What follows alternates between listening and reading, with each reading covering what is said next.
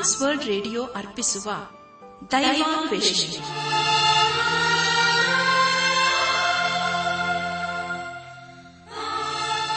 ನಮ್ಮ ದೈವಾನ್ವೇಷಣೆ ಕನ್ನಡ ಕಾರ್ಯಕ್ರಮವನ್ನು ಆಲಿಸಲು ಸಿದ್ಧರಾಗಿರುವ ನಮ್ಮ ನೆಚ್ಚಿನ ಶ್ರೋತೃ ಬಾಂಧವರಿಗೆ ಕ್ರಿಸ್ತೇಸುವಿನ ಹೆಸರಿನಲ್ಲಿ ಪ್ರೀತಿಯ ಸ್ವಾಗತ ಸುಸ್ವಾಗತ. ದೈವಾನ್ವೇಷಣೆ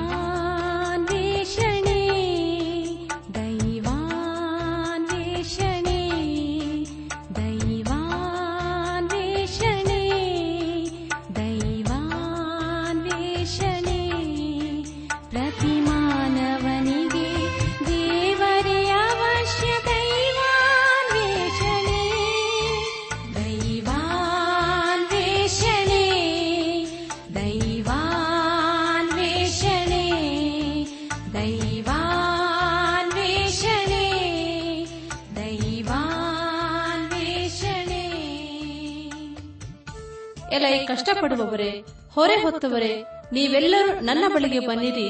ನಾನು ನಿಮಗೆ ವಿಶ್ರಾಂತಿ ಕೊಡುತ್ತೇನೆ ಎಂದು ವಾಗ್ದಾನ ಮಾಡಿದ ಯೇಸುವಿನ ಸಂದೇಶ ಕೇಳಲು ಪ್ರೋತ್ಸಾಹಿಸುತ್ತೇವೆ. ಪ್ರಿಯರೇ, ದೈವಾನ್ವೇಷಣೆ ಕಾರ್ಯಕ್ರಮವನ್ನು ಆಲಿಸುವಾಗ ಹಲವಾರು ಪ್ರಶ್ನೆ, ಸಂದೇಹಗಳು ಮೂಡುವುದು ಸಹಜ. ಆದ್ದರಿಂದ ಕಾರ್ಯಕ್ರಮದ ಅಂತ್ಯದಲ್ಲಿ ಹೇಳುವ ವಿಳಾಸವನ್ನು ಸಂಪರ್ಕಿಸಬೇಕಾಗಿ ಕೋರುತ್ತೇವೆ. ನಮ್ಮ ಕಾರ್ಯಕ್ರಮವನ್ನು ಸಂಪೂರ್ಣವಾಗಿ ಆಲಿಸಿ ದೇವರ ವಾಕ್ಯದಲ್ಲಿ ಅಡಕವಾಗಿರುವ ಸತ್ಯಾಂಶಗಳನ್ನು ತಿಳಿದುಕೊಳ್ಳಿರಿ.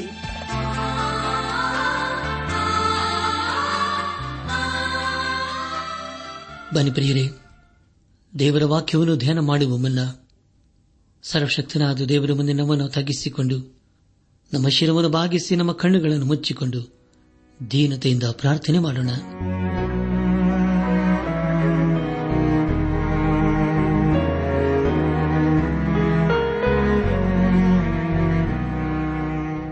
ಯುಗ ಯುಗಾಂತರಗಳಲ್ಲಿ ಜೀವಿಸುವ ನಮ್ಮ ರಕ್ಷಕನಲ್ಲಿ ತಂದೆಯಾದ ದೇವರೇ, ನಿನ್ನ ಪರಿಶುದ್ಧವಾದ ನಾಮವನ್ನು ಕೊಂಡಾಡಿ ಹಾಡಿ ಸ್ತುತಿಸುತ್ತೇವೆ. ಕರ್ತನೆ, ದೇವಾದ ದೇವನೇ ರಾಜಾದಿರಾಜನೇ ಅನುದಿನವೂ ನಮ್ಮನ್ನು ನಡೆಸ್ತಾ ಬಂದಿರುವುದಕ್ಕಾಗಿ ಸ್ತೋತ್ರಪ್ಪ. ಈ ದಿನ ಮೊದಲುಗೊಂಡು ನೀನು ನಮ್ಮನ್ನು ಆಶೀರ್ವಿಸಿದೆಯಪ್ಪ ಅದಕ್ಕಾಗಿ ನಿನ್ನನ್ನು ಕೊಂಡಾಡುತ್ತೇವೆ. ಈಗಲೂ ಕರ್ತನೆ, ನಿನ್ನ ಜೀವಳ ವಾಕ್ಯವನ್ನು ಧ್ಯಾನ ಮಾಡುವ ನಮಗೆ ನಿನ್ನಾತ್ಮನ ಸಹಾಯವನ್ನು ಅನುಗ್ರಹಿಸುತ್ತೇವ. ನಾವೆಲ್ಲರೂ ನಿನ್ನ ಜೀವಳ ವಾಕ್ಯವನ್ನು ಆಲಿಸಿ ಅದಕ್ಕೆ ವಿಧೇಯರಾಗಿ ಜೀವಿಸುತ್ತಾ ನಿನ್ನ ಆಶೀರ್ವಾದಕ್ಕೆ ಪಾತ್ರಗಳು ದಯ ತೋರಿಸು. ಎಲ್ಲ ಘನಮಾನ ಮಹಿಮೆ ಪ್ರಭಾವಗಳು ನಿನಗೆ ಮಾತ್ರ ಸಲ್ಲುವುದಾಗಲಿ. ನಮ್ಮ ಪ್ರಾರ್ಥನೆ ಸ್ತೋತ್ರಗಳನ್ನು ಏಸುವಿಗಾಗಿ ಕೇಳು ತಂದೆಯೇ. ಆಮೇನ್.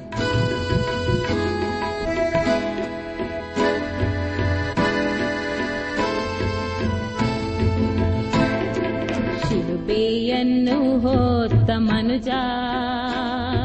ಕಲ್ವಾರಿ ಶಿಲುಬೇಲಿ ಸುರಿಸಿದ ರಕ್ತ ನದಿಯಂತೆಯೇ ಹರಿಯುತ್ತಿದೆ. ಯೇಸುವನ್ನೇ ನಂಬಿ ಬಾ.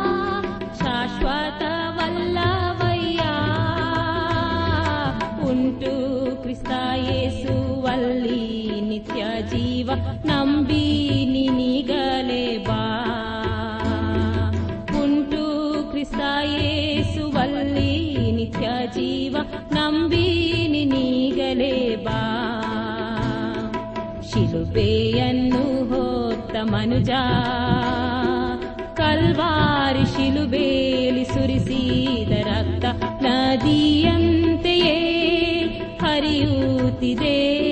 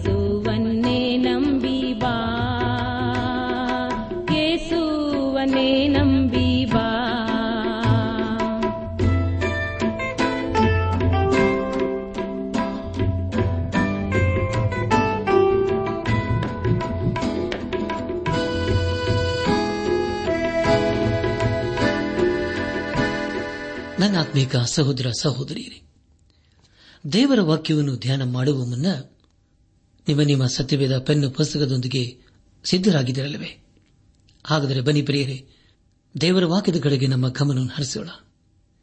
ಕಳೆದ ಕಾರ್ಯಕ್ರಮದಲ್ಲಿ ನಾವು ಎರೇಮಿಯ ಪ್ರವಾದನೆ ಗ್ರಂಥದ ನಲವತ್ತೊಂಬತ್ತನೇ ಅಧ್ಯಾಯ ಹದಿನೇಳರಿಂದ ಐವತ್ತೆರಡನೇ ಅಧ್ಯಾಯದ ಮೂವತ್ತ ನಾಲ್ಕನೇ ವಚನದವರೆಗೆ ಧ್ಯಾನ ಮಾಡಿಕೊಂಡು ಅದರ ಮೂಲಕ ನಮ್ಮ ನಿಜ ಜೀವಿತಕ್ಕೆ ಬೇಕಾದ ಅನೇಕ ಆತ್ಮೀಕ ಪಾಠಗಳನ್ನು ಕಲಿತುಕೊಂಡು ಅನೇಕ ರೀತಿಯಲ್ಲಿ ಆಶೀರ್ವಿಸಲ್ಪಟ್ಟಿದ್ದೇವೆ. ದೇವರಿಗೆ ಮಹಿಮೆಯುಂಟಾಗಲಿ. ನಾನು ಕೇಳಿದ ಪ್ರಶ್ನೆಗಳಿಗೆ ನೀವು ಉತ್ತರಿಸಲು ಮನಸ್ಸು ಮಾಡಿದ್ದೀರಲ್ಲವೇ? ನಾವು ನಿಮ್ಮ ಪತ್ರಕ್ಕಾಗಿ ಕಾದಿದ್ದೇವೆ. ಇಂದು ನಾವು ಸತ್ಯವಿಧದಲ್ಲಿ ಇಪ್ಪತ್ತೈದನೇ ಪುಸ್ತಕವಾಗಿರುವ ಪರವಾದಿಯಾದ ಎರೆಮೀನು ಬರೆದಿರುವ ಪ್ರಲಾಪಗಳ ಪುಸ್ತಕದ ಪೀಠಿಗ ಭಾಗ ಹಾಗೂ ಮೊದಲನೇ ಅಧ್ಯಾಯ ಒಂದರಿಂದ ಹದಿನೆಂಟನೇ ವಚನಗಳವರೆಗೆ ಧ್ಯಾನ ಮಾಡಿಕೊಳ್ಳೋಣ.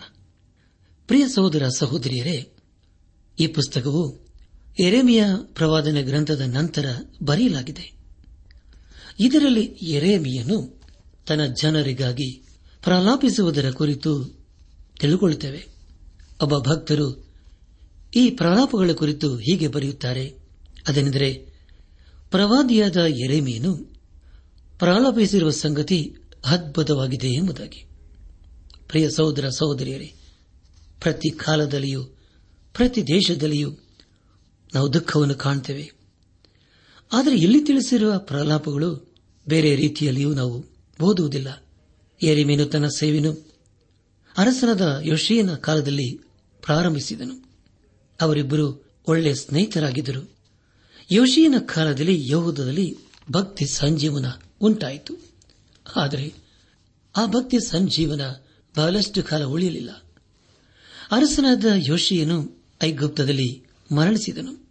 ಆದರೂ ಪ್ರವಾದಿಯಾದ ಎರೆಮೀನು ತನ್ನ ಸೇವೆಯನ್ನು ದುಷ್ಟ ಅರಸರ ಕಾಲದಲ್ಲಿಯೂ ಮುಂದುವರೆಸಿದನು.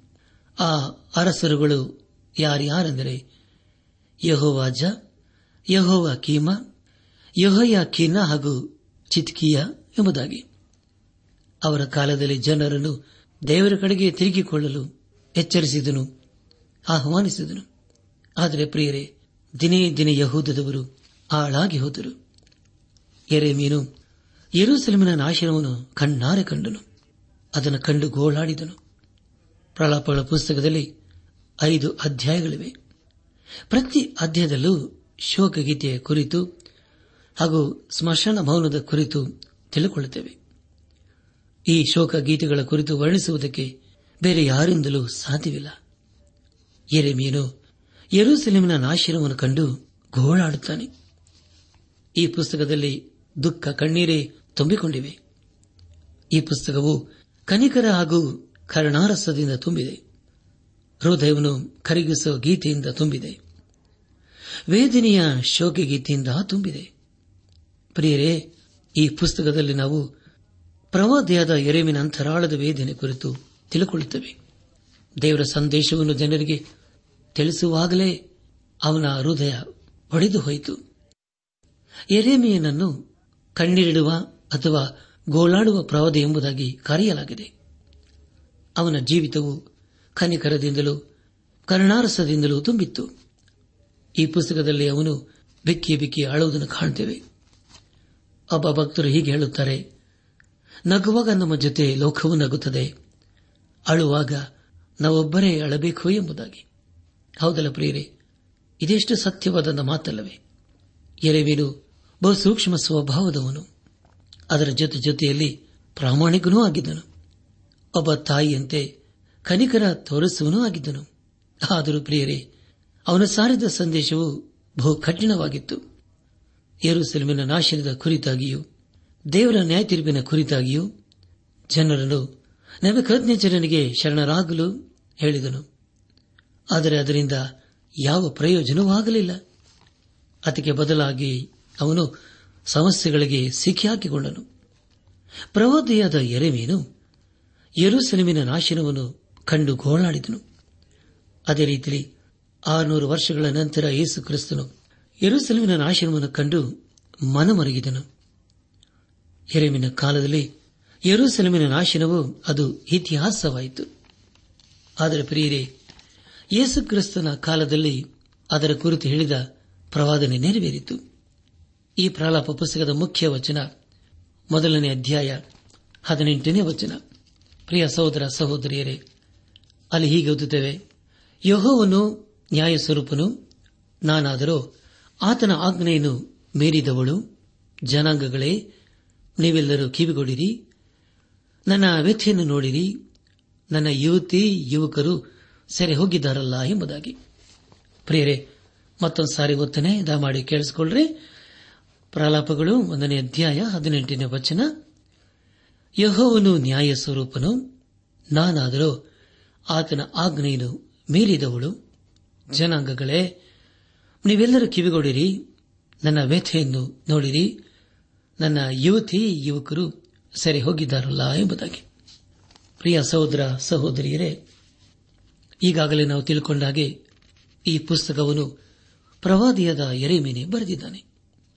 ಬರೆದ ಕಾಲದ ಕುರಿತು ನಾವು ಸ್ವಲ್ಪ ಆಲೋಚಿಸುವಾಗ ಕ್ರಿಸ್ತ ಪೂರ್ವ ಆರುನೂರ ಹದಿನಾರಾಗಿದೆ.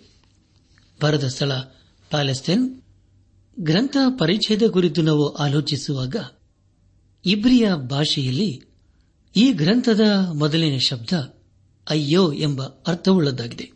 ಆದ್ದರಿಂದ ಈ ಗ್ರಂಥಕ್ಕೆ ಪ್ರಲಾಪಗಳು ಎಂಬ ಹೆಸರು ಬಂದಿದೆ. ಈ ಗ್ರಂಥವು ಎರೇಮಿನಿಂದ ಬರೆಯಲಾಯಿತು. ಅವನು ಯರೂಸೆಲೆಮಿಗೆ ಸಮೀಪದಲ್ಲಿದ್ದ ಒಂದು ಗವಿಯಲ್ಲಿ ವಾಸ ಮಾಡುತ್ತಿದ್ದಾಗ ಈ ಪದ್ಯವನ್ನು ರಚಿಸಿದನು. ಒಂದೊಂದು ಅಧ್ಯಾಯವು ಒಂದೊಂದು ಪದ್ಯವಾಗಿದೆ. ಇವುಗಳಲ್ಲಿ ಎರೆಮಿಯು ಹಾಳಾಗಿ ಹೋಗಿದ್ದ ದೇವಾಲಯವನ್ನು, ಯರುಸೆಲೆಮನ್ನು ಕಂಡು ತನಗುಂಟಾದ ವೇದನೆ ಕುರಿತು ಪ್ರಕಟಿಸುತ್ತಿದ್ದಾನೆ. ಗ್ರಂಥ ಭಾಗದ ಕುರಿತು ನಾವು ಆಲೋಚಿಸುವಾಗ, ಮೊದಲನೇ ಅಧ್ಯಾಯದಲ್ಲಿ ಯರುಸೆಲೆಮಿನ ಬಾಧೆಗೆ ಕಾರಣದ ಕುರಿತಾಗಿಯೂ, ಎರಡನೇ ಅಧ್ಯಾಯದಲ್ಲಿ ಯರುಸೆಲೆಮಿನ ಬಾಧೆಯ ನಿಜತ್ವದ ಕುರಿತಾಗಿಯೂ, ಮೂರನೇ ಅಧ್ಯಾಯದಲ್ಲಿ ಯರೂಸೆಲೆಮಿನ ಬಾಧೆಯ ಸತ್ಯಾಂಶದ ಕುರಿತಾಗಿಯೂ ನಾಲ್ಕನೇ ಅಧ್ಯಾಯದಲ್ಲಿ ಯರೂಸೆಲೆಮಿನ ಬಾದಿಯ ಪಾಠದ ಕುರಿತಾಗಿಯೂ, ಐದನೇದಾಗಿ ಯರೂಸೆಲೆಮಿನ ಬಾದಿಯ ಪರಿಣಾಮದ ಕುರಿತು ನಾವು ತಿಳಿದುಕೊಳ್ಳುತ್ತೇವೆ ಈ ಪುಸ್ತಕದ ಪ್ರಧಾನ ವಿಷಯ ದೇವಜನರ ಪಾಪ ಹಾಗೂ ನಾಶನಕ್ಕಾಗಿ ಪ್ರಲಾಪ ಎಂಬುದಾಗಿ. ಮತ್ತೊಂದು ಸಾರಿ ಹೇಳ್ತೇನೆ, ಈ ಪುಸ್ತಕದ ಪ್ರಧಾನ ವಿಷಯ ದೇವಜನರ ಪಾಪ ಹಾಗೂ ನಾಶನಕ್ಕಾಗಿ ಪ್ರಲಾಪ ಎಂಬುದಾಗಿ. ಪ್ರೇರಿ ಈ ಪುಸ್ತಕದಲ್ಲಿ ಯೇಸುಕ್ರಿಸ್ತನ ಕುರಿತು ಹೀಗೆ ಓದುತ್ತೇವೆ. ಐದನೇ ಅಧ್ಯಾಯ ಹತ್ತೊಂಬತ್ತನೇ ವಚನದಲ್ಲಿ, ಎಂದಿಗೂ ಇರುವಾತನು ಎಂಬುದಾಗಿ. ಪ್ರಿಯ ಸಹೋದರ, ಸಹೋದರಿಯರೇ, ದಯಮಾಡಿ ಗಮನಿಸಿ. ಈ ಪುಸ್ತಕದಲ್ಲಿ ಯಹೋವನ ಗುಣಾತೀಶಗಳ ಕುರಿತು ಹೀಗೆ ಓದುತ್ತೇವೆ. ಮೂರನೇ ಅಧ್ಯಾಯ ಇಪ್ಪತ್ತೆರಡನೇ ವಚನದಲ್ಲಿ, ನಾವು ಉಳಿದಿರುವುದು ಆತನ ಮಹಾ ಪ್ರೀತಿಯಿಂದ ಎಂಬುದಾಗಿಯೂ ಅದೇ ವಚನದಲ್ಲಿ ಆತನ ಅನುಕಂಪಗಳು ಮುಗಿಯುವುದಿಲ್ಲ ಎಂಬುದಾಗಿಯೂ ಮೂರನೇ ಅಧ್ಯಾಯ ಇಪ್ಪತ್ಮೂರನೇ ವಚನದಲ್ಲಿ ಆತನ ಅನುಕಂಪಗಳು ಹೊಸ ಹೊಸದಾಗಿರುತ್ತವೆ ಎಂಬುದಾಗಿಯೂ ಅದೇ ವಚನದಲ್ಲಿ ಆತನ ನಂಬಿಗಸ್ತಿಕೆಯು ಮಹತ್ತಾದುದು ಎಂಬುದಾಗಿಯೂ ಮೂರನೇ ಅಧ್ಯಾಯ ಇಪ್ಪತ್ತೈದನೇ ವಚನದಲ್ಲಿ ಆತನನ್ನು ನಿರೀಕ್ಷಿಸುವವರಿಗೆ ಆತನು ಒಳ್ಳೆಯವನು ಎಂಬುದಾಗಿಯೂ ಅದೇ ವಚನದಲ್ಲಿ ಆತನನ್ನು ಹುಡುಗರಿಗೆ ಆತನು ಒಳ್ಳೆಯವನು ಎಂಬುದಾಗಿಯೂ ಮೂರನೇ ಅಧ್ಯಾಯ ಮೂವತ್ತೊಂದನೇ ವಚನದಲ್ಲಿ ಆತನು ತನ್ನ ಜನರನ್ನು ಎಂದೆಂದಿಗೂ ತಳ್ಳಿ ಬಿಡುವುದಿಲ್ಲ ಎಂಬುದಾಗಿಯೂ ಮೂರನೇ ಅಧ್ಯಾಯ ಮೂವತ್ತೆರಡನೇ ವಚನದಲ್ಲಿ ಆತನು ಪ್ರೀತಿಯಿಂದ ಅನುಕಂಪ ತೋರಿಸುವನು ಎಂಬುದಾಗಿಯೂ ಮೂರನೇ ಅಧ್ಯಾಯ ಮೂವತ್ಮೂರನೇ ವಚನದಲ್ಲಿ ಆತನು ಬೇಕೆಂದು ಜನರನ್ನು ಬಾಧಿಸುವುದಿಲ್ಲ ಎಂಬುದಾಗಿಯೂ ಕೊನೆಯದಾಗಿ ಮೂರನೇ ಅಧ್ಯಾಯ ಮೂವತ್ತೇಳನೇ ವಚನದಲ್ಲಿ ಆತನು ಆಜ್ಞಾಪಿಸದೆ ಏನೂ ಸಂಭವಿಸುವುದಿಲ್ಲ ಎಂಬುದಾಗಿ. ನನ್ನ ಆತ್ಮಿಕ ಸಹೋದರ ಸಹೋದರಿಯರೇ, ಇಲ್ಲಿಗೆ ಪ್ರಲಾಪ ಪುಸ್ತಕದ ಪೀಠಿಗ ಭಾಗ ಮುಕ್ತಾಯವಾಯಿತು. ಇಲ್ಲಿವರೆಗೂ ದೇವಾದ ದೇವನೇ ನಮ್ಮ ನಡೆಸಿದನು, ದೇವರಿಗೆ ಮಹಿಮೆಯುಂಟಾಗಲಿ. ಈಗ ನಾವು ಈ ಪುಸ್ತಕದ ಮೊದಲನೇ ಅಧ್ಯಾಯವನ್ನು ಧ್ಯಾನ ಮಾಡಿಕೊಳ್ಳೋಣ. ಮೊದಲನೇ ಅಧ್ಯಾಯ, ಮೊದಲನೇ ವಚನವನ್ನು ಓದುವಾಗ, ಅಯ್ಯೋ, ಜನಭರಿತವಾಗಿದ್ದ ನಗರಿಯು ಒಂಟಿಯಾಗಿ ಕೂತುಬಿಟ್ಟಳಲ್ಲ. ಜನಾಂಗಗಳಲ್ಲಿ ರತ್ನವಾಗಿದ್ದವಳು ವಿಧವೆಯಾದಳು. ಸಂಸ್ಥಾನಗಳಲ್ಲಿ ಶಿರೋಮಣಿಯಾಗಿದ್ದವಳು ಬಿಟ್ಟಿಯಾದಳು ಎಂಬುದಾಗಿ.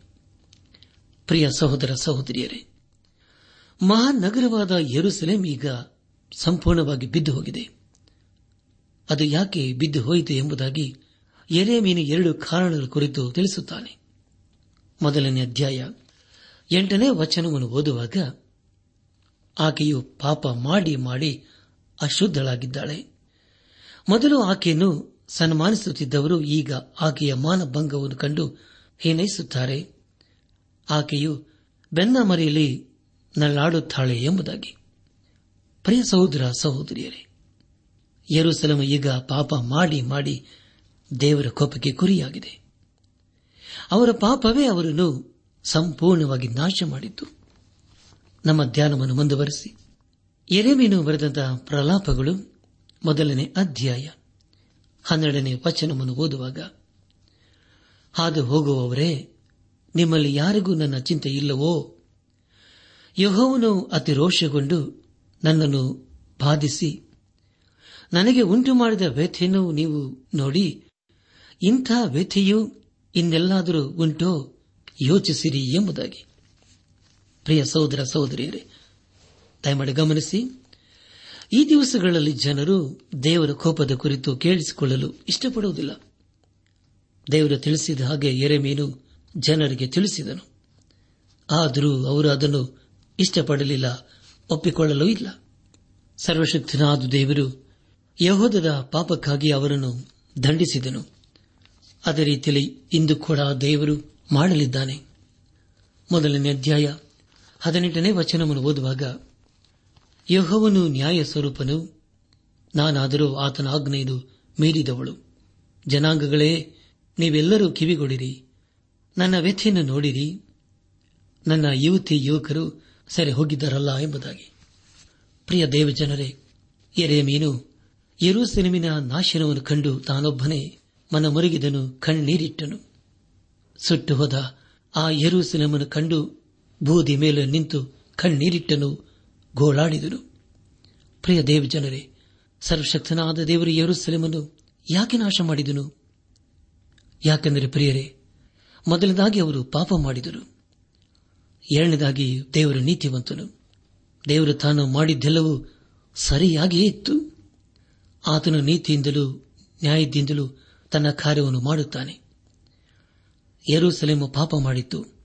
ಆದರೂ ದೇವರು ಅದನ್ನು ಪ್ರೀತಿ ಮಾಡಿದನು. ಯರೂಸಲೇಮು ಪಾಪ ಮಾಡಿತು ಆದರೆ ದೇವರು ನೀತಿವಂತನಾದುದರಿಂದ ಅವರನ್ನು ಪ್ರೀತಿ ಮಾಡಿದನು. ಪ್ರಿಯ ಸಹೋದರ ಸಹೋದರಿಯರೇ, ಈಗಾಗಲೇ ಅವರಿಗೆ ಹೇಳಿದ್ದೇನೆಂದರೆ ನಾನು ನಿಮ್ಮನ್ನು ಪ್ರೀತಿಸುವುದು ಶಾಶ್ವತವಾದ ಪ್ರೇಮದಿಂದಲೇ ಎಂಬುದಾಗಿ. ಈ ಮಾತನ್ನು ಯಾಕೆ ಹೇಳಿದನೆಂದರೆ, ಆತನು ನೀತಿವಂತನಾದುದರಿಂದ ಹಾಗೆ ಹೇಳಿದನು. ಪ್ರಿಯ ಸಹೋದರ ಸಹೋದರಿಯರೇ, ದೇವರಿದ್ದಾನೆ. ಆತನ ಸದಾ ಜೀವಿಸನಾಗಿದ್ದಾನೆ ಹಾಗೂ ನಮ್ಮನ್ನು ಪ್ರೀತಿ ಮಾಡಿ ನಮಗೋಸ್ಕರ ಕಣ್ಣೀರಿಡುವ ದೇವರಾಗಿದ್ದಾನೆ ಎಂಬುದಾಗಿ. ಒಂದು ವೇಳೆ ಆತನಿಗೆ ನಾವು ತೆರಿಗೆ ಬಿದ್ದರೆ ಆತನು ನಮ್ಮನ್ನು ದಂಡಿಸುತ್ತಾನೆ. ಆತನು ನೀತಿವಂತನಾದಂಥ ದೇವರಾಗಿದ್ದಾನೆ. ಆತನು ಪ್ರೀತಿಯ ಸ್ವರೂಪನು ನೀತಿವಂತನು ಹಾಗೂ ಪರಿಶುದ್ಧನೂ ಆಗಿದ್ದಾನೆ. ಸೈತಾನನು ಮೊದಲುಗೊಂಡು ಇಡೀ ಲೋಕವು ದೇವರ ನೀತಿವಂತನು. ಆತನು ಮಾಡುವುದೆಲ್ಲವೂ ನೀತಿಯಿಂದಲೇ ತುಂಬಿರುತ್ತದೆ ಎಂಬುದಾಗಿ ಒಪ್ಪಿಕೊಳ್ಳುತ್ತಾರೆ. ಯೇಸು ಕ್ರಿಸ್ತನು ಪರಿಸಾಯರಿಗೆ, ಶಾಸ್ತ್ರಿಗಳಿಗೆ ಮತ್ತನ ಬರೆದ ಸುವಾರ್ತೆ ಇಪ್ಪತ್ಮೂರನೇ ಅಧ್ಯಾಯ ಹದಿಮೂರನೇ ವಚನದಲ್ಲಿ ಹೇಳಿದ್ದೇನೆಂದರೆ, ಅಯ್ಯೋ, ಕಪಟಿಗಳಾದ ಶಾಸ್ತ್ರಿಗಳೇ, ಪರಿಸಾಯರೇ ಪರಲೋಕ ರಾಜ್ಯದ ಬಾಗಿಲನ್ನು ಮನುಷ್ಯರ ಎದುರಿಗೆ ಮುಚ್ಚಿಬಿಡುತ್ತೀರಿ. ನೀವಂತೂ ಒಳಕ್ಕೆ ಹೋಗುವುದಿಲ್ಲ. ಒಳಕ್ಕೆ ಹೋಗಬೇಕೆಂದಿರುವವರನ್ನು ಹೋಗಗೊಳಿಸುವುದಿಲ್ಲ ಎಂಬುದಾಗಿ. ಕರ್ತನ ಪ್ರಿಯ ಸಹೋದರ ಸಹೋದರಿಯರೇ, ಯೇಸು ಕ್ರಿಸ್ತನು ಇಂತಹ ಜನರನ್ನು ಕಂಡು ಮನಮರಗಿದನು. ನಮ್ಮನ್ನು ಪ್ರೀತಿ ಮಾಡುವ ದೇವರಿಗೆ ಅವಿಧೇಯರಾಗುವುದು ಬೇಡ ಪ್ರಿಯರೇ. ಆತನು ನಮ್ಮನ್ನು ಪ್ರೀತಿ ಮಾಡುತ್ತಾನೆ. ಒಂದು ವೇಳೆ ಆತನಿಗೆ ವಿಧೇಯರಾಗಿ ಜೀವಿಸದೆ ಹೋದರೆ ನಮ್ಮ ಅಂತ್ಯವು ಭಯಂಕರ. ದೇವರು ಮಾಡುವುದೆಲ್ಲವೂ ನೀತಿಯಿಂದಲೇ ತುಂಬಿರುತ್ತದೆ. ಆದರೆ ಆತನ ಪಾಪವನ್ನು ನೋಡಿಕೊಂಡು ಸುಮ್ಮನಿರುವುದಿಲ್ಲ. ತನ್ನ ಜನರು ಅವಿಧೇಯರಾಗಿ ಜೀವಿಸುವಾಗ ಅವರನ್ನು ಕ್ರಮಪಡಿಸಬೇಕೆಂಬುದೇ ಆತನ ಉದ್ದೇಶವಾಗಿದೆ. ಪರವಾದಿಯದ ಎರವೇನು ದೇವರ ಅಂತರಾಳದ ವೇದನೆ ಕುರಿತು ನಮಗೆ ತಿಳಿಸುತ್ತಾ ಇದ್ದಾನೆ. ಎರೆಮೀನು ಅಳುವಾಗ ದೇವರು ಕೂಡ ಅತ್ತನು ಆದರೆ ದೇವರು ತಾನು ಮಾಡುವುದೆಲ್ಲವೂ ನೀತಿಯಿಂದಲೇ ತುಂಬಿತ್ತು. ಸರ್ವಶಕ್ತನಾದ ದೇವರು ಏರುಸೆಲೆಮನ್ನು ನಾಶ ಮಾಡಿದ್ದು, ಅಲ್ಲಿನವರು ಸರಿಯಾಗಿ ಕಳಿಸಿದ್ದು ನ್ಯಾಯವಾಗಿಯೇ ಇತ್ತಲ್ಲ ಪ್ರಿಯರೇ. ಎರೆಮೀನ ವೇದನೆಯೆಂದರೆ ದೇವರು ನೀತಿವಂತನಾದರೆ ಯಾಕೆ ಯರುಸೆಲೆಮನು ನಾಶ ಮಾಡಬೇಕಾಗಿತ್ತು ಎಂಬುದಾಗಿ. ಪ್ರಿಯ ಸಹೋದರ ಸಹೋದರಿಯರೇ, ಅನೇಕರು ದೇವರ ಪಾಪದ ವಿಷಯದಲ್ಲಿ ಕೋಪಿಸಿಕೊಳ್ಳುತ್ತಾನೆ ಎಂಬುದಾಗಿ ಹೇಳಿದರೆ ಒಪ್ಪಿಕೊಳ್ಳುವುದಿಲ್ಲ. ಅವರು ಅಂದುಕೊಳ್ಳುವುದೇನೆಂದರೆ ದೇವರ ಪ್ರೀತಿಯ ಸ್ವರೂಪನೇ ಎಂಬುದಾಗಿ. ಹೌದು ಪ್ರಿಯರೇ, ಖಂಡಿತವಾಗಿ ಆತನು ಪ್ರೀತಿಯ ಸ್ವರೂಪನೇ. ಆದರೆ ಅದರ ಜೊತೆ ಜೊತೆಯಲ್ಲಿ ಆತನು ನೀತಿವಂತನು, ಪರಿಶುದ್ಧನು. ಹಾಗೂ ತಾನು ಮಾಡುವ ಕಾರ್ಯಗಳೆಲ್ಲವೂ ಸರಿಯಾಗಿ ಇರುತ್ತವೆ. ಹಾಗಾದರೆ ಪ್ರಿಯರೇ, ನಮ್ಮ ಪಾಪದ ಬಗ್ಗೆ ಹಾಗೂ ಅದರ ವಿಷಯದಲ್ಲಿ ದೇವರ ಕೋಪ ಹೇಗಿರುತ್ತದೆ ಎಂಬುದಾಗಿ ನಾವು ಎಂದಾದರೂ ಆಲೋಚಿಸಿದ್ದೇವೆಯೋ? ಏರು ಸೆಲೆಮಿನ ನಾಶನವನ್ನು ಕಂಡು ಪ್ರವಾದದ ಎರವೇನು ತಾನೊಬ್ಬನೇ ಕಣ್ಣೀರಿಟ್ಟನು, ಗೋಳಾಡಿದನು. ಅದರ ಕುರಿತು ನಾವು ಇನ್ನೂ ವಿವರವಾಗಿ ನೂರ ಮೂವತ್ತೇಳನೇ ಕೀರ್ತನೆಯಲ್ಲಿ ಓದುತ್ತೇವೆ. ದಯಮಾಡಿ ಸಮಯ ಮಾಡಿಕೊಂಡು ನೂರ ಮೂವತ್ತೇಳನೇ ಕೀರ್ತನೆಯನ್ನು ಓದಿಕೊಳ್ಳಬೇಕೆಂಬುದಾಗಿ ನಿಮ್ಮನ್ನು ನಾನು ಪ್ರೀತಿಯಿಂದ ಕೇಳಿಕೊಳ್ಳುತ್ತೇನೆ. ಏರು ಸೆಲೆಮಿನವರು ಪ್ರಾಮಾಣಿಕವಾಗಿ ಪಶ್ಚಾತ್ತಾಪಪಟ್ಟರೋ? ಏರು ಸೆಲೇಮಿನವರು ಸರಿಯಾಗಿ ಹೋಗುವಾಗ ಗೋಳಾಡಿದರು ಆದರೆ ಆ ಗುಂಪಿನಲ್ಲಿ ಪ್ರವಾದದ ಎರೆಮೀನು ಇರಲಿಲ್ಲ. ತಾನೊಬ್ಬನೇ ಉಳಿದುದಕ್ಕಾಗಿ ಸಂತೋಷ ಪಡಲಿಲ್ಲ ಅದಕ್ಕೆ ಬದಲಾಗಿ ನಾಶವಾಗಿ ಹೋದ ಯರುಸಲಮನ್ನು ಕಂಡು ಕಣ್ಣೀರಿಟ್ಟನು. ಪ್ರಿಯ ಸಹೋದರ ಸಹೋದರಿಯರೇ, ಯೇಸು ಕ್ರಿಸ್ತನು ನಮ್ಮನ್ನು ಪಾಪದಿಂದ ಬೆಳೆಸುವುದಕ್ಕೋಸ್ಕರ ತಾನೇ ಯಜ್ಞಾರ್ಪಿತನಾದನು. ಅದಕ್ಕೆ ಕಾರಣ ನಮ್ಮನ್ನು ಪಾಪದಿಂದ ಬೆಳೆಸುವುದಕ್ಕಾಗಿಯೇ ಇತ್ತು. ಪ್ರವಾದಿಯಾದ ಎರಮೀನು ಯರುಸೆಲಮಿನವರನ್ನು ದೇವರ ಕಡೆಗೆ ತಿರುಗಿಕೊಳ್ಳಲು ಅನೇಕ ಸಾರಿ ಕೇಳಿಕೊಂಡನು. ಆದರೆ ಅವರು ತಿರುಗಿಕೊಳ್ಳಲಿಲ್ಲ. ದೇವರ ಕೋಪಕ್ಕೆ ಗುರಿಯಾದರು. ದೇವರು ಹೇಳುವುದೇನೆಂದರೆ, ಅವರಿಗಾಗಿ ಮೋಶಿಯಾಗಲಿ, ಎಲಿಯನಾಗಲಿ, ಸಮವೇಲನಾಗಲಿ ಪ್ರಾರ್ಥಿಸಿದರೂ ಅವರ ಪ್ರಾರ್ಥನೆಗೆ ಉತ್ತರ ಕೊಡುವುದಿಲ್ಲ ಎಂಬುದಾಗಿ. ಅದಕ್ಕೆ ಕಾರಣ ಏನು ಪ್ರಿಯರೇ? ಅದರ ಕಾರಣವೇನೆಂದರೆ ಈಗ ಸಮಯ ಮಿಂಚಿ ಹೋಗಿದೆ. ಎಲ್ಲವೂ ತಡವಾಗಿದೆ. ಯರೂಸೆಲೆಮು ದೇವರನ್ನು ಸಂಪೂರ್ಣವಾಗಿ ತಿರಸ್ಕರಿಸಿದೆ. ಹಾಗಾದರೆ ಪ್ರಿಯರೇ, ಯೇಸು ಕ್ರಿಸ್ತನನ್ನು ನಾವೇನು ಮಾಡೋಣ? ಆತನನ್ನು ತಿರಸ್ಕರಿಸೋಣವೋ ಅಥವಾ ನಮ್ಮ ಹೃದಯದಲ್ಲಿ ಸ್ವೀಕರಿಸಿಕೊಳ್ಳೋಣವೋ? ಇಂದೇ ತೀರ್ಮಾನ ಮಾಡೋಣ. ಪ್ರಿಯ ಸಹೋದರ ಸಹೋದರಿಯರೇ ಏರುಸೆಲೆಮಿನವರು ದೇವರ ಮಾತನ್ನು ಉಲ್ಲಂಘನೆ ಮಾಡಿದರು. ದೇವರ ಮಾತಿಗೆ ಅವೇಧ್ಯರಾದರು ಅದರಿಂದ ಏನು ಪ್ರಯೋಜನವಾಯಿತು? ಕೊನೆಗೆ ನಾಶವಾಗಿ ಹೋದರು, ಸರಿಯಾಗಿ ಹೋದರು. ದೇವರ ಕೋಪಕ್ಕೆ ಗುರಿಯಾದರು. ಅದೇ ದೇವರು ನಮ್ಮನ್ನು ಸಹ ಪ್ರೀತಿ ಮಾಡುವ ದೇವರಾಗಿದ್ದಾನೆ. ಅದೇ ದೇವರು ನಮ್ಮನ್ನು ಸಹ ಎಚ್ಚರಿಸುವ ದೇವರಾಗಿದ್ದಾನೆ, ತನ್ನ ಜೀವಳ ವಾಕ್ಯಗಳ ಮೂಲಕ. ಅಂದು ದೇವರು ಎರು ಸೆಲೆಮಿನವರನ್ನು ಪ್ರವಾದಿಯಾದ ಎರೆಮೀನ ಮೂಲಕ ಎಚ್ಚರಿಸಿದನು. ಇಂದು ದೇವರು ತನ್ನ ಜೀವಳ ವಾಕ್ಯಗಳ ಮೂಲಕ ನಮ್ಮನ್ನು ಎಚ್ಚರಿಸುತ್ತಾ ಇದ್ದಾನೆ. ಇನ್ನು ನಾವು ದೇವರ ಸ್ವರಕ್ಕೆ ಕಿವಿಗೊಳ್ಳುವುದಾದರೆ ನಾವು ಆಶೀರ್ವಿಸಲ್ಪಡ್ತೇವೆ. ಇಲ್ಲದೆ ಹೋದರೆ ಪ್ರಿಯರೇ, ದೇವರ ರೌದ್ರ ಕೋಪಕ್ಕೆ ಗುರಿಯಾಗುತ್ತೇವೆ. ದೇವರ ಪ್ರೀತಿ ಸ್ವರೂಪನು ಅದೇ ಸಮಯದಲ್ಲಿ ದಹಿಸುವ ಅಗ್ನಿಯಾಗಿದ್ದಾನೆ. ಈ ಸಂದೇಶವನ್ನು ಆಲಿಸುತ್ತಿರುವ ನನಾತ್ಮಿಕ ಸಹೋದರ ಸಹೋದರಿಯರೇ, ದೇವರ ವಾಕ್ಯವನ್ನು ಕೇಳಿಸಿಕೊಂಡಿದ್ದೇವೆ. ದೇವರ ವಾಕ್ಯ ಬಹಳ ಸ್ಪಷ್ಟವಾಗಿ ನಮಗೆ ಪ್ರಬೋಧಿಸಿತು. ಬಹಳ ಸ್ಪಷ್ಟವಾಗಿ ನಮಗೆ ಎಚ್ಚರಿಸಿತು. ಹಾಗಾದರೆ ನಾವು ಏನು ಮಾಡೋಣ? ಇಂದು ನಾವು ದೇವರ ಕಡೆಗೆ ತಿರುಗಿಕೊಳ್ಳೋಣವಾ ಹಿಂದೆ ನಾವು ಪಾಪದ ಜೀವಿತಕ್ಕೆ ಬೆನ್ನು ಹಾಕೋಣವಾ? ಹಿಂದೆ ನಾವು ತೀರ್ಮಾನ ಮಾಡೋಣ. ನಾಳೆ ನಮ್ಮ ಜೀವಿತದಲ್ಲಿ ಏನಾಗ್ತದೆ ನಮಗೆ ಗೊತ್ತಿಲ್ಲ. ಹಿಂದೆ ಈ ಕ್ಷಣವೇ ಜೀವವಿರುವಾಗಲೇ, ಸಂತೋಷದಲ್ಲಿರುವಾಗಲೇ ನಾವು ದೇವರ ಕಡೆಗೆ ತಿರುಗಿಕೊಳ್ಳೋಣ ಎಲ್ಲಿದೆ ಹೋದರೆ ಪ್ರಿಯರೇ ಸಮಯವು ದಾಟಿ ಹೋಗ್ತದೆ, ಕಾಲವು ಮಿಂಚಿ ಹೋಗ್ತದೆ. ಅವರ ಜೀವಿತದಲ್ಲಿ ಅದೇ ಆದದ್ದು.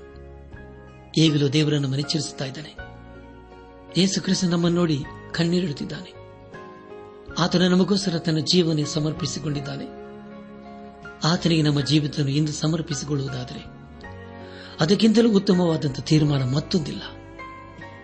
ಯಥಾರ್ಥವಾಗಿ ನಾವು ಯೇಸು ಕ್ರಿಸ್ತನ ಬಳಿಗೆ ಬಂದು ಪಶ್ಚಾತ್ತಾಪದಿಂದ ನಮ್ಮನ್ನೇ ಆತನಿಗೆ ಒಪ್ಪಿಸಿಕೊಡೋಣ. ಖಂಡಿತವಾಗಿ ಆತ ನಮ್ಮ ಪಾಪ ಅಪರಾಧ ದೋಷಗಳನ್ನು ಮನ್ನಿಸಿ ನಮಗೆ ಹೊಸ ಜೀವಿತವನ್ನು ಅನುಗ್ರಹಿಸುತ್ತಾನೆ. ಬನ್ನಿ ಪ್ರಿಯರೇ, ಯೇಸು ಕ್ರಿಸ್ತನಿಗೆ ಇಂದೇ ನಮ್ಮ ಜೀವಿತ ಸಮರ್ಪಿಸಿಕೊಂಡು ಆತನ ಮಕ್ಕಳಾಗಿ ಜೀವಿಸುತ್ತಾ ಆತನ ಆಶೀರ್ವಾದಕ್ಕೆ ಪಾತ್ರರಾಗೋಣ. ಹಾಗಾಗುವಂತೆ ತಂದೆಯಾದ ದೇವರು ಯೇಸು ಕ್ರಿಸ್ತನ ಮೂಲಕ ನಮ್ಮೆಲ್ಲರನ್ನು ಆಶೀರ್ವದಿಸಿ ನಡೆಸಲಿ. ಪ್ರಿಯರೇ, ನಿಮಗೆ ಪ್ರಾರ್ಥನೆಯ ಅವಶ್ಯಕತೆ ಇದ್ದರೆ ನಿಮ್ಮಲ್ಲಿ ಏನಾದರೂ ಸಂದೇಹ ಅಥವಾ ಸಲಹೆಗಳಿದ್ದರೆ ದಯಮಾಡಿ ದೂರವಾಣಿಯ ಕರೆ ಮೂಲಕ ನಮಗೆ ತಿಳಿಸಿರಿ. ನಮ್ಮ ಮೊಬೈಲ್ ದೂರವಾಣಿ ಸಂಖ್ಯೆ ಒಂಬತ್ತು ಎಂಟು ನಾಲ್ಕು ಐದು ಆರು ಒಂದು ಆರು ನಾಲ್ಕು ಒಂದು ಎರಡು.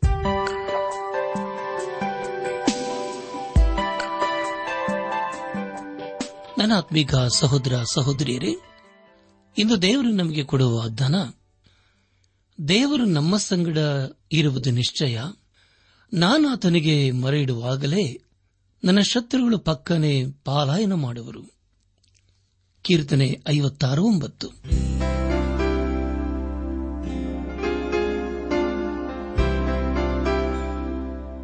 ಪ್ರಿಯರೇ, ಇದುವರೆಗೂ ಆಲಿಸಿದ ದೈವಾನ್ವೇಷಣೆ ಕಾರ್ಯಕ್ರಮವು ನಿಮ್ಮ ಮನಸ್ಸಿಗೆ ಸಮಾಧಾನ, ಸಂತೋಷ ನೀಡಿದೆ ಎಂದು ನಾವು ನಂಬುತ್ತೇವೆ. ನಮ್ಮೆಲ್ಲರ ಸೃಷ್ಟಿಕರ್ತನಾದ ಏಸು ನಮ್ಮೊಂದಿಗೆ ಸದಾ ಇರುವಾತನಾಗಿದ್ದಾನೆ. ನಿಮ್ಮ ಚಿಂತೆ, ದುಃಖ, ಕಾಯಿಲೆ, ಕಷ್ಟಗಳ ಪರಿಹಾರಕ್ಕಾಗಿ ಆತನ ಹೆಸರಿನಲ್ಲಿ ಪ್ರಾರ್ಥಿಸಿರಿ. ನೀವು ನಮ್ಮ ವಿಳಾಸಕ್ಕೆ ಸಂಪರ್ಕಿಸುವುದಾದರೆ ನಾವು ನಿಮಗಾಗಿ ಪ್ರಾರ್ಥಿಸುತ್ತೇವೆ ಹಾಗೂ ಉತ್ತರಿಸುತ್ತೇವೆ.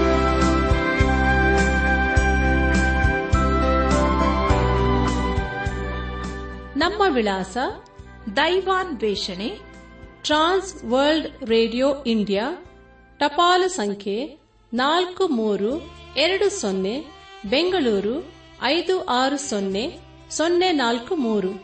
ನಮ್ಮ ಇಮೇಲ್ ವಿಳಾಸ K A N T T B at radio eight eight two dot com ನಮಸ್ಕಾರ ಪ್ರಿಯರೇ.